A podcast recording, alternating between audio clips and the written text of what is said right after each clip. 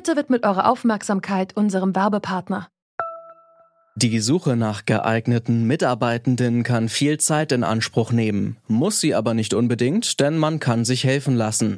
Zum Beispiel mit den Premium-Stellenanzeigen von Indeed, denn damit wird eure Stellenanzeige in der Suche sichtbarer und Bewerberinnen und Bewerber werden schneller auf euch aufmerksam. Indeed schenkt euch jetzt 75 Euro Startguthaben für eure Premium-Stellenanzeigen.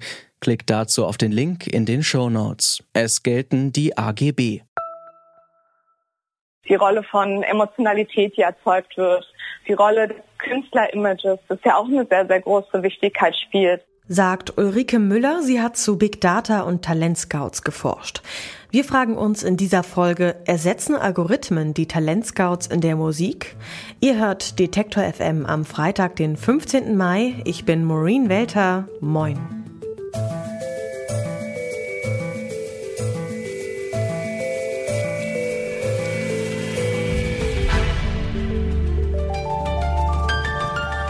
Zurück zum Thema. Jeden Tag erscheinen weltweit neue Songs, aber nur wenige haben die Chance, der nächste große Hit zu werden. Welche das Potenzial dazu haben, darüber entscheiden Musiklabels. Die müssen sich täglich stundenlang Musik anhören, um sich die Arbeit zu erleichtern, hat ein Musiklabel einen Algorithmus entwickelt. Aber wie erkennt der Hits und braucht es überhaupt dann noch die Talentscouts? Wir wollen gleich mal nachhaken. Nach wenigen Sekunden Werbung geht's weiter. Bitte widmen Sie Ihre Aufmerksamkeit unserem Werbepartner. Für unseren digitalen Alltag werden gut funktionierende technische Geräte immer wichtiger. Im neuen Surface Go 2 von Microsoft stecken allerhand neue Features und es lässt sich vielseitig als Tablet und als Laptop verwenden.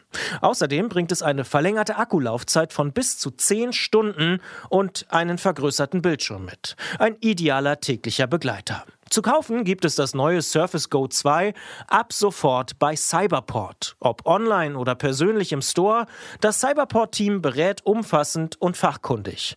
Alle aktuellen Angebote findet ihr auf cyberport.de slash Microsoft-Surface.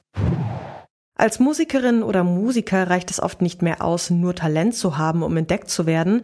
Es spielen noch andere Faktoren mit rein, wie zum Beispiel Klicks auf sozialen Medien oder die Anzahl der Kommentare unter einem Video. Anhand dieser Daten versuchen Algorithmen, die Hits von morgen zu entdecken. Der analysiert die Musik und versucht, die Spreu vom Weizen zu trennen. So einen hat das Indie-Label Snuffle Records entwickelt.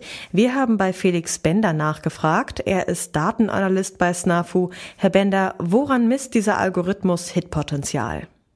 Zuerst einmal schauen wir an, wie, wie viele Streams der Song in den ersten Tagen gesammelt hat, wie das Following aussieht bei dem Artist.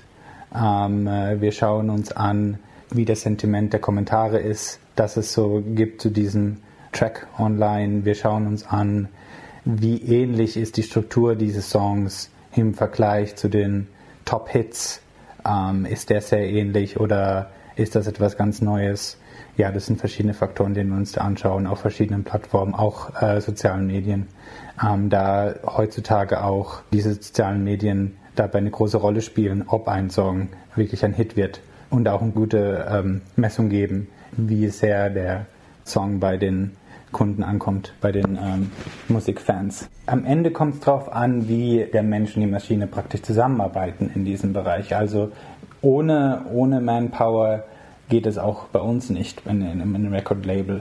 Allerdings ähm, haben wir die Möglichkeit, durch den Algorithmus einfach tausende von Tracks anzuschauen jeden Tag.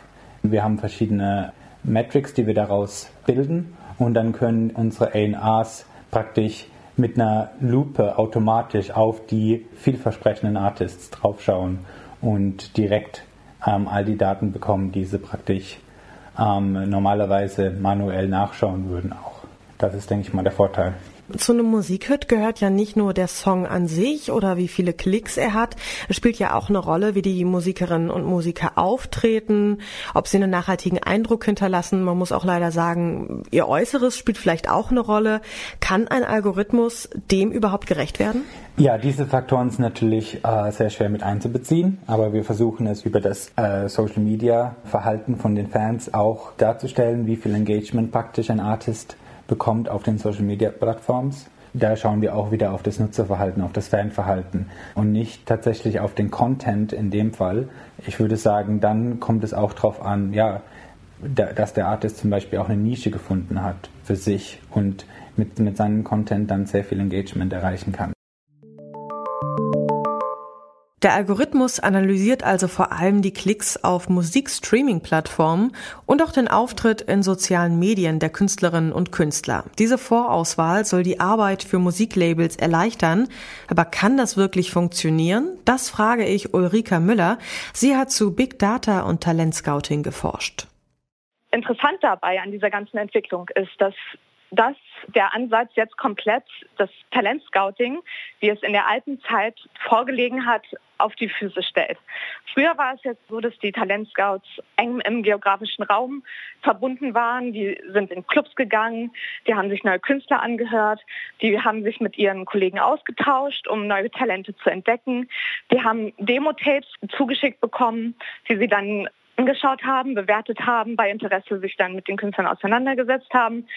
Und dieser Ansatz ist sozusagen eine Veränderung dieses Prozesses, in dem zuerst einmal die Daten, die, die Künstler, die sich schon in das Social Media präsentieren und schon diesen ersten Schritt gemacht haben, ihre Songs hochzuladen, dann auf eine algorithmische Art und Weise gescreent werden, nach bestimmten Parametern gefiltert und dann dem A&R-Manager, also demjenigen, der in der Plattenfirma dafür zuständig ist, die neuen Talente zu entdecken, aber auch die Talente dann zu fördern, vorzulegen und zu entscheiden, ist das jetzt der potenzielle neue Hit oder nicht.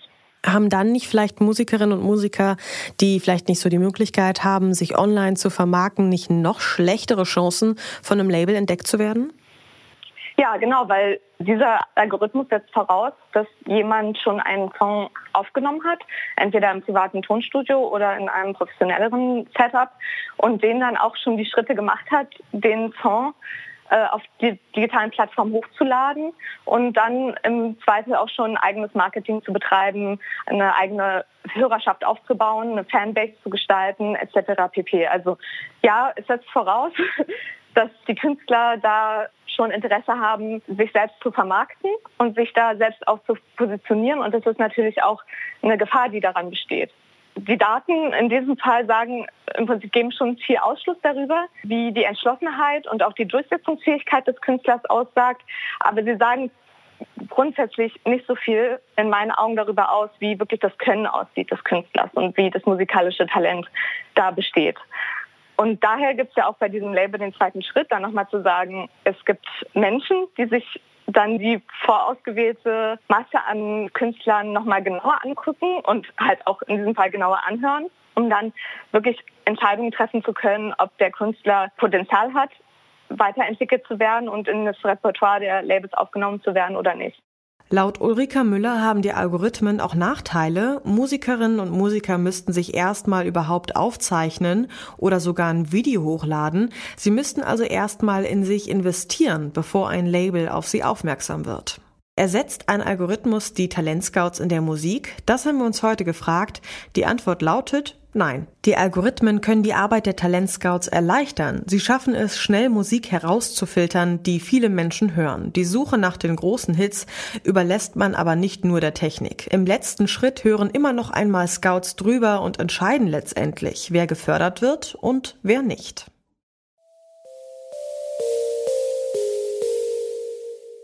Auf Förderung verzichtet der Comedian Vince Ebert komplett. Er will auf die New Yorker Bühnen und finanziert dieses Abenteuer komplett selbst.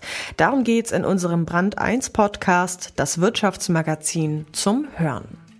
Das war's für heute. Wenn euch der Podcast gefallen hat, abonniert uns gerne auf der Podcast-Plattform eurer Wahl. Mein Name ist Maureen Welter. Macht's gut und bis dann. Zurück zum Thema vom Podcast Radio Detektor FM.